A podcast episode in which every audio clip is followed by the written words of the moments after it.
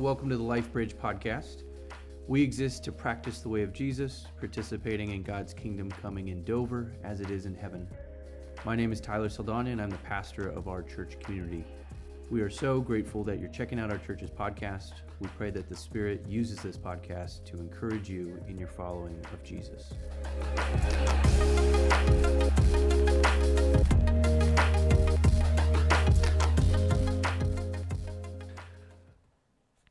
My sermon this morning is going to be taken from Ecclesiastes chapter three, verses one through thirteen, which will be read for you in a minute. And when I read that, I thought of the uh, daytime soap opera, As the World Turns. fifty-four years on T V. fifty-four years. It's almost older than I am. It would be older than I am if it kept running, but it stopped in two thousand ten, started in nineteen fifty-four, fifty-six. nineteen fifty-six. It is the longest, it has logged the most hours on T V of any show. And it's only fourth in uh, how the longest running, Guiding Light, I believe, and General Hospital, and there's another one that beat it out on actually longevity of it. But what kind of attracted me to this was a, a statement that the writer wrote, and I have no idea, I've never watched the show. Um, I've never seen anything of it, but it's basically a show about professionals and their families in a fictitious town called Oakdale. But Irma Phillips, the creator, wrote, "As the world turns, we know the bleakness of winter, the promise of spring, the fullness of summer, and the harvest of autumn. The cycle of life is complete." It reminds me of the Disney film Lion King, who also talks about the cycle of life. Cycle of life. This sermon is taken, like I said, from Ecclesiastes, which was made really famous by the Birds in nineteen sixty-five, a good year, right? Pete Seeger wrote the song Turn, Turn, Turn, or better known as To Everything There Is a Season. And on December fourth, nineteen sixty-five, it became the number one song about three months after I was born. Turn, turn, turn. There is a time. That's the name of my sermon this morning. My three main points are there is a, a season, the world keeps on spinning. Number two is God dwells with us. And lastly, we share together in the dwelling of God and the season of life. A time to cast away stones and a time to gather stones together. A time to embrace and a time to refrain from embracing. A time to seek and a time to lose. A time to keep and a time to cast away. A time to tear and a time to sow.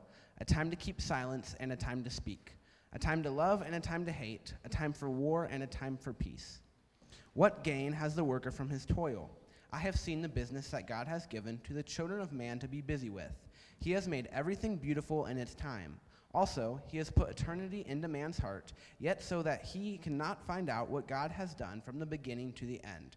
I perceive that there is nothing better for them than to be joyful and to do good as long as they live, also that everyone should eat and drink and take pleasure in all his toil. This is God's gift to man. This is the word of God. Thanks be to God.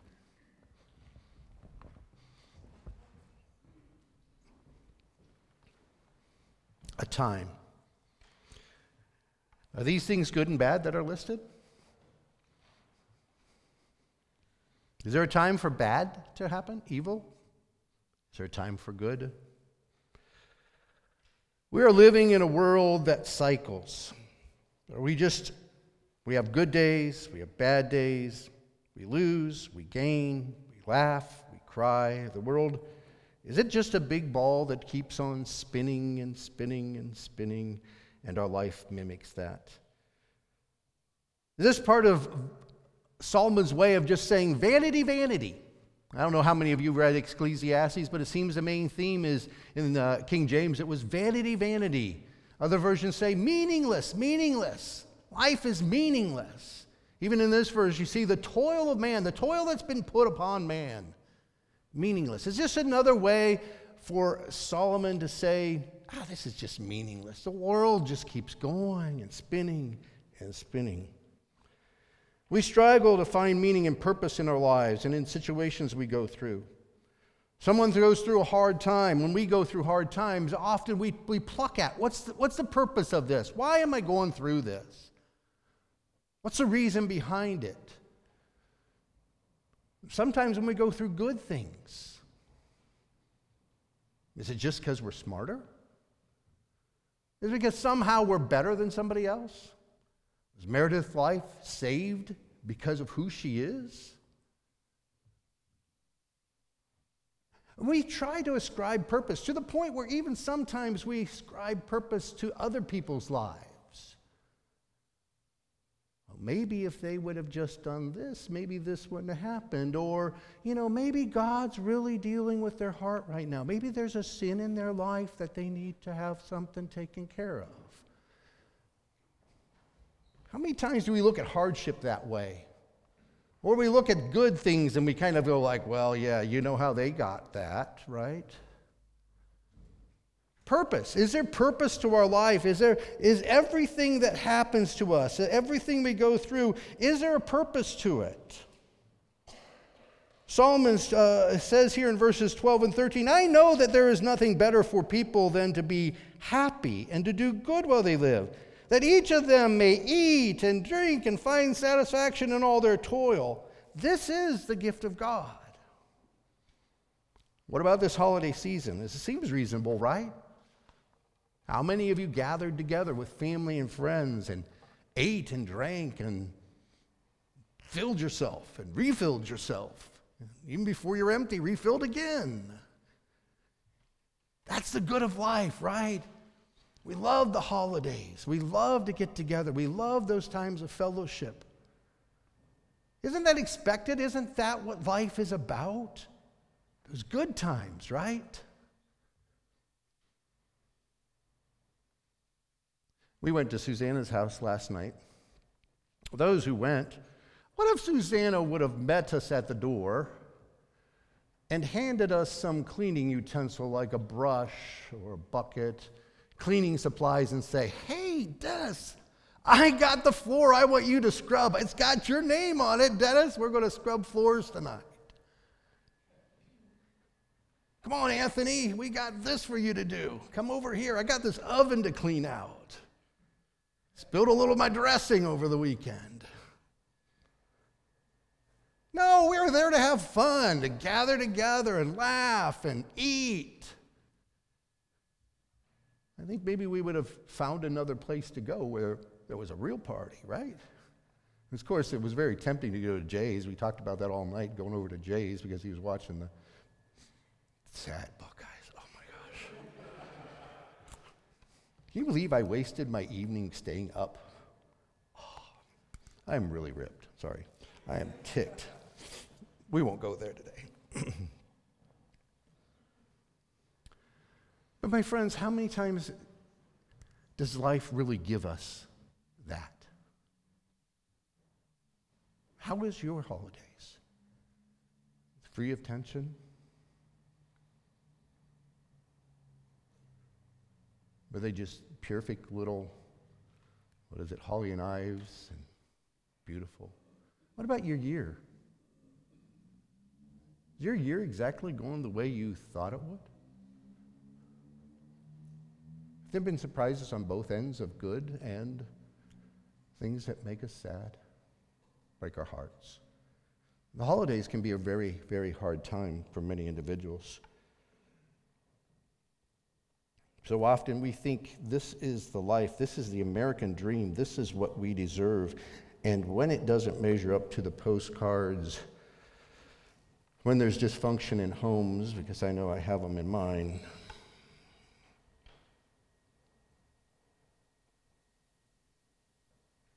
do we just say, okay, that's life? That's just the ebb and flow of life.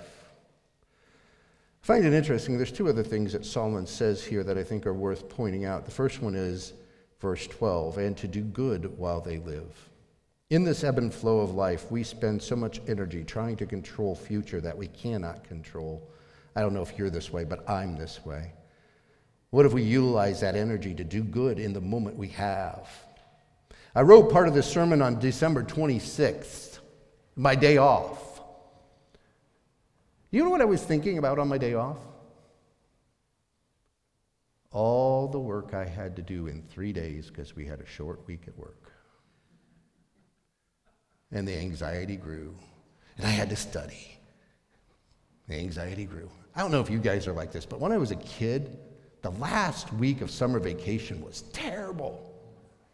I had all these things that I wanted to do, and I, I hadn't done them yet, and yet, oh, I was so scared about school and worried about school. My stomach was in knots. What am I going to do? The last three days of vacation. You guys ever hit this about Wednesday or Thursday when you're on vacation? Where does your mind go? Back home. But but I haven't seen any alligators in Florida yet. I haven't taken my kids to see any alligators. We need to go see alligators, don't we? Need to see alligators? The first three hundred miles on the way home from, from vacation on uh, uh, seventy-five, we're coming home from Florida, I was praying, God, just, just help us to find an alligator so I could show my kids an alligator. Why? I can't control that. I can't make that happen. And how many times did my... the people closest to me pay for that? My anxiety makes me short with people. I have no patience. How many times do we miss the good in the moment because we're so anxious about controlling something we have absolutely no control over? Proverbs says, do good. Or excuse me, Ecclesiastes says, do good. Number uh, and, and in verse eleven it says, he has made eternity, he's made everything beautiful in its time. He has also set eternity in the human heart, yet no one can fathom what God has done from the beginning to the end. I want to get back to this beauty thing in the ebb and flow of life. Not that the ebb and flow itself is beautiful, not all is good, not all is beautiful, but in its time there is beauty. We have to remember that. But the second thing here is God has set eternity in our hearts. God has set something in our heart that says there is more to this world than just the ebb and flow. There's more than that this world is just turning. fifty-four years of it, right? There's more. And we know there's more. In our hearts, we know it. So if eternity has been set in our hearts, doesn't it make sense to know the one who holds that eternity, who is that eternity? God. Because not only is there an ebb and flow in life, not only is there a season and times in life and a, and a continual turning, but there is a dwelling of God. And that's where I'm going to flip to Revelation. I'm following the lectionary, lectionary scriptures, by the way, so I didn't purposely put these two scriptures together, but they are part of the lectionary, and I find it very interesting.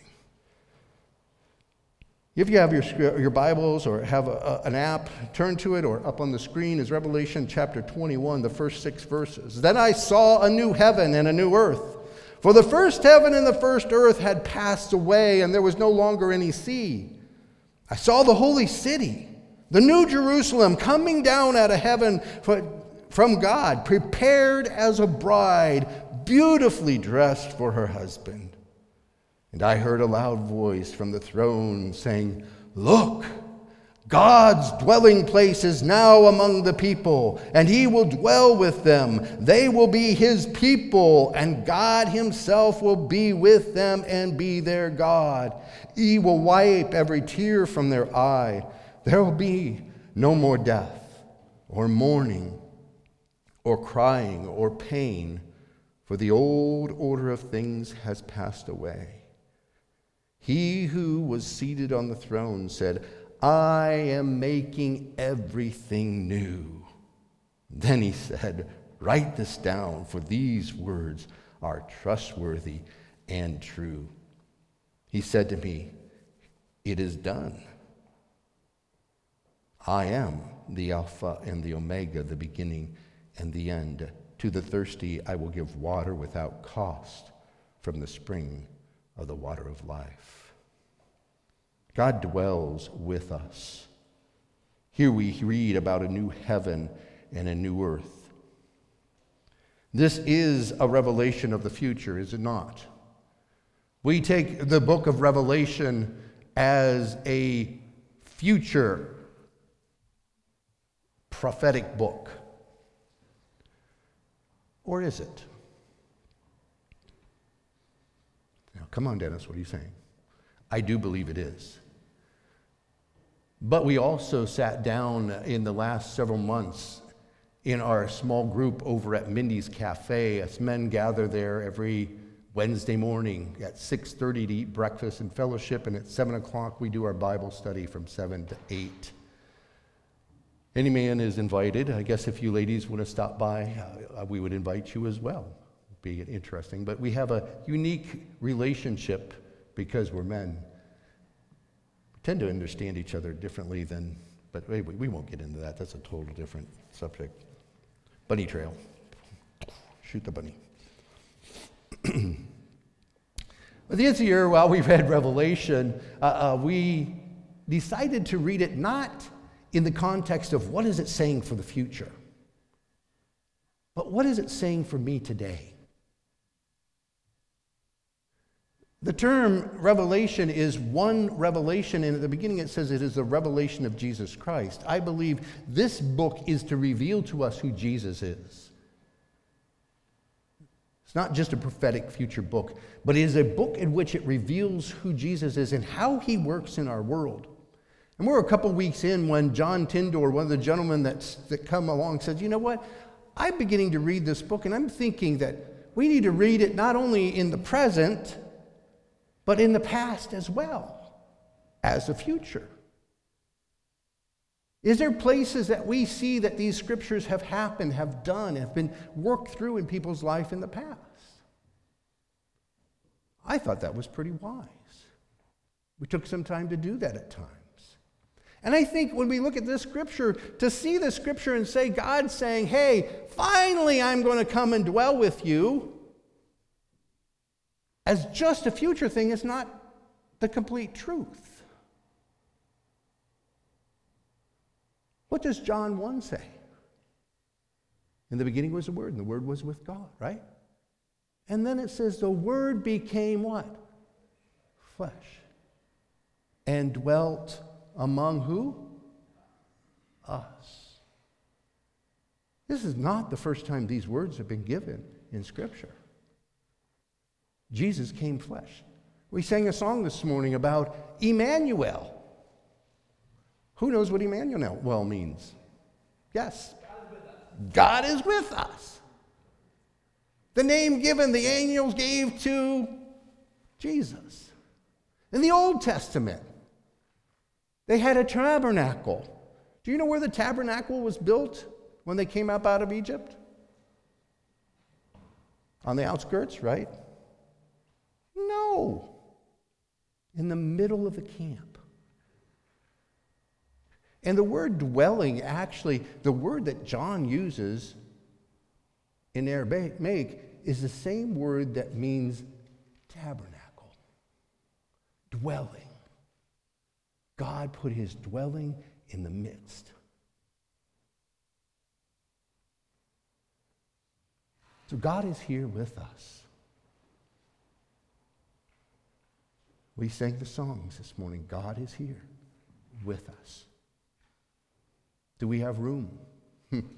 Again, I find it interesting. First, uh, uh, John fourteen, I love that scripture. John fourteen, we see very clearly that Jesus has gone to prepare a place for us. Jesus has gone to prepare a place for us. As we look through the scripture in, in, in uh, uh, Revelation twenty-one, we go on to see that I saw the holy city, the new Jerusalem, coming out of heaven from God, prepared as a bride, beautifully dressed for her husband. Okay, let's skip down a couple verses. Let's look at chapter, uh, verse nine, nine and ten. One of the seven angels who had seven bowls full of the seven last plagues came to me and said, "Come, I will show you the bride, the wife of Christ." Now don't read ahead. I will show you the bride, the wife of Christ. Who is that? Who is the bride of Christ? The church. Right? Anybody disagree with that? Right. Ephesians five gives us a beautiful picture of marriage, and at the end it says, but wait, I'm not talking about marriage. I'm talking about Christ in his church. But let's read verse ten. And he carried me away in the Spirit to a mountain great and high, and showed me the holy city, Jerusalem, coming down out of heaven from God. Here in Revelation, and in another part in Revelation, the bride of Christ is referred to the new Jerusalem that comes down out of heaven. What does that mean? Who's the bride of Christ? The church? New Jerusalem? Well, perhaps he believes in polygamy. We've got two brides.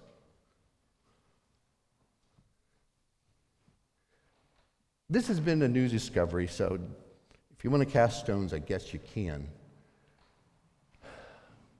But I think, I believe, it makes a lot of sense in my theology that we're intrinsically connected to the New Jerusalem as a church.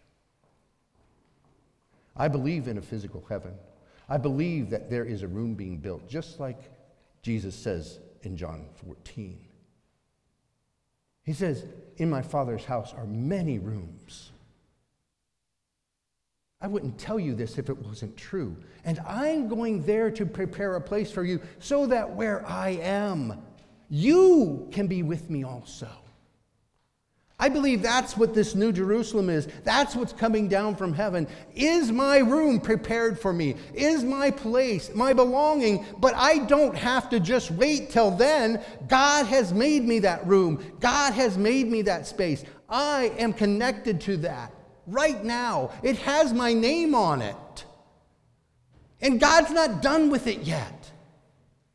He's still working on it, just like he's working on me.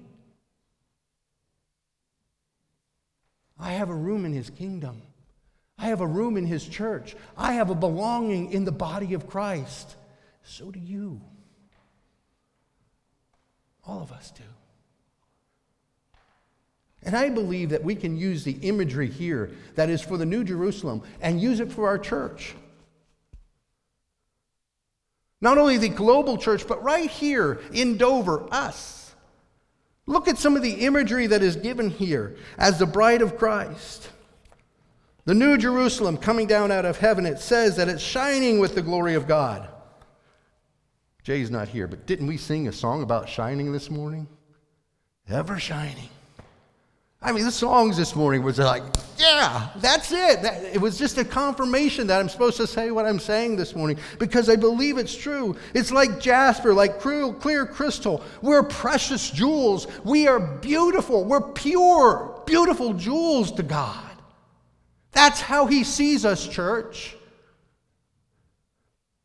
It goes on to say where the twelve gates, the tribes of Israel are rooted. We're rooted in the promises of the Old Testament, the foreshadowing of Christ. It showed the way. It's the gates that open us up to the understanding of who Jesus is. It's the way in which salvation walked in, and we're able to enter into our rooms. We have the twelve foundations, which are the apostles. We're rooted in the Gospels and the epistles. We understand how Jesus came and walked because his twelve disciples recorded it and wrote it down and continue to talk about it and flesh it out for us. We have what it is, and we build upon the truth of the foundation. It is a city of pure gold, refined, clean, forgiven. We are pure before God, transparent. That's verse eighteen. Verse twenty-two, the God and the Lamb are the temple. We need no temple because God dwells in us. God doesn't dwell in buildings. God dwells in us. We are his temple. Not just me, we. We are his temple. LifeBridge, we are his temple. God's glory is the light, it says in verse twenty-three. No need for external light. My friends, do we reflect Jesus Christ? No. We do not reflect Jesus Christ. If we reflected Jesus Christ, that means he's out there shining on us. The church didn't need a sun or moon because the, the church, the city, the New Jerusalem had God within it. The glory shone out.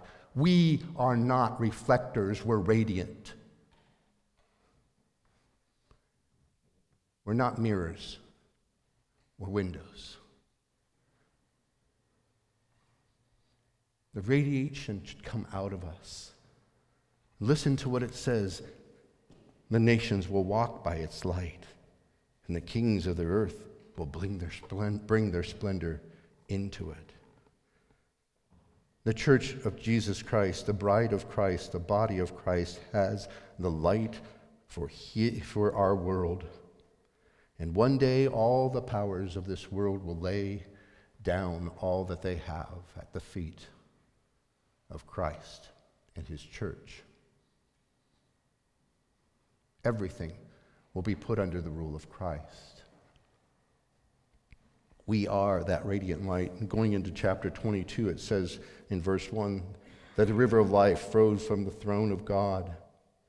The church has a river of life flowing out of it, out of its submission and its obedience to God. John four, thirteen through fourteen says, Jesus said, everyone who drinks, he's speaking to the Samaritan woman at the well of Jacob, everyone who drinks this water will be thirsty again.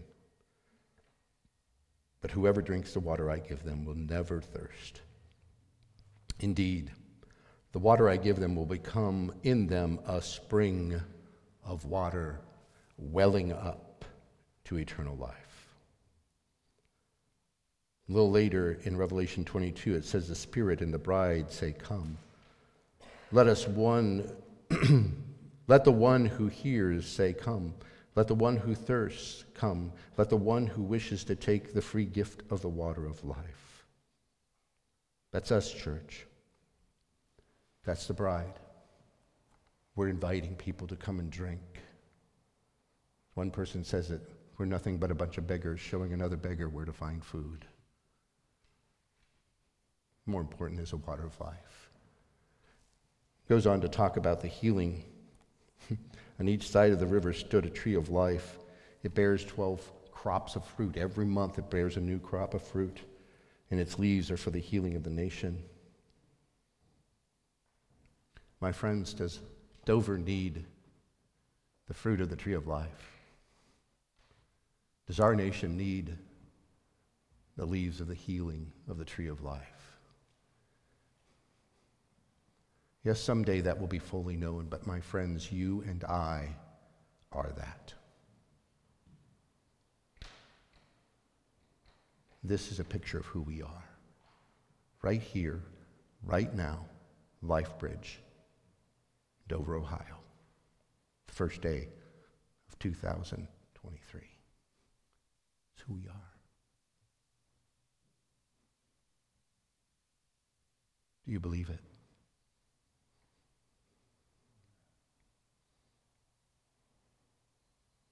You see, my friends, together we share in the ebb and flow of life. We also share in the dwelling of God. There's more. And we're told in Ecclesiastes, he'll make everything beautiful in its time. Not because it is,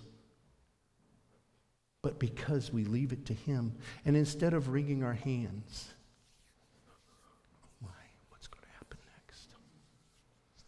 about the economy.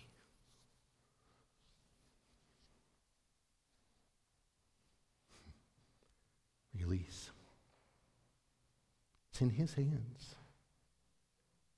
It's his.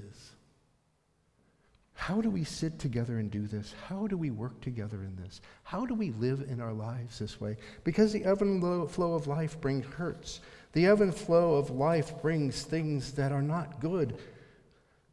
The ebb and flow in life bring division in our homes, in our families, in our churches, in our nations, in our workplace. And we know that there's something greater, that we don't just live from season to season to complete the cycle of life and die and become nothing more than fertilizer. We know there is more. How do we live together in community? How do we flesh this out in our lives? What does this look like? Well, I go back to the advice of the preacher, the preacher of Ecclesiastes, Solomon. And I know there is nothing better for people than to be happy and to do good while they live. Be happy. Oh, come on, guys, smile. Be happy, right? Remember the uh, old shirt in the eighties? Be happy. There was a song. Be happy, right? Everybody be happy. Okay, I have a little problem with that. Anybody else? Just be happy. Really? That kind of happiness tends to bring selfishness, right? Uh, some reason that uh, I'm not happy is because of her, because of this situation. It's because of my children. If I didn't have seven children, two of them named Trig and Kaylee, I'd be happy. I think they're grinning, aren't they? But we expect everybody to make us happy. We've raised up a whole generation of entitlement. I deserve this. I deserve happiness. Well, let's get back to Jesus' definition of happiness, and I can agree with this verse. Anybody heard of the Sermon on the Mount? Anybody heard of the Beatitudes? We interpret them blessed are, but another interpretation is happy is. Happy is the poor in spirit, or excuse me, are. Happy are the poor in spirit. Happy are those who mourn. Happy are the meek. Happy are those who hunger and thirst for righteousness. Happy are the merciful. Happy are the pure in heart. Happy are the peacemakers. Happy are those who are persecuted for righteousness' sake. I dare you to go into your local bookstore and look at the self-help section and find a book that says, seeking per- persecution for your real happiness. Right? We've got happiness all screwed up. So be happy. And do good while you live. True happiness comes out of us. It does not come from the eternal, external things of this world. True happiness moves through us and impels us to do good we know lays before us. Happy, content people do good. This is an expression of the eternity that dwells in us. So people, we have a choice. We have a choice that lays be- before us. This morning I have some questions for you. Are you just a victim of your circumstance? Are you just a victim of this world turning year after year after year? Is your happiness dependent on the times and seasons of life? Have you chosen to be the dwelling place of God? Have you chosen to allow the glory of God to radiate out from you? Have you chosen to allow the river of life to flow from you? Have you chosen to let the God of the universe redeem you in the times and seasons of life? Have you allowed God to make all things beautiful in its time? Can we let go? Let God make things beautiful.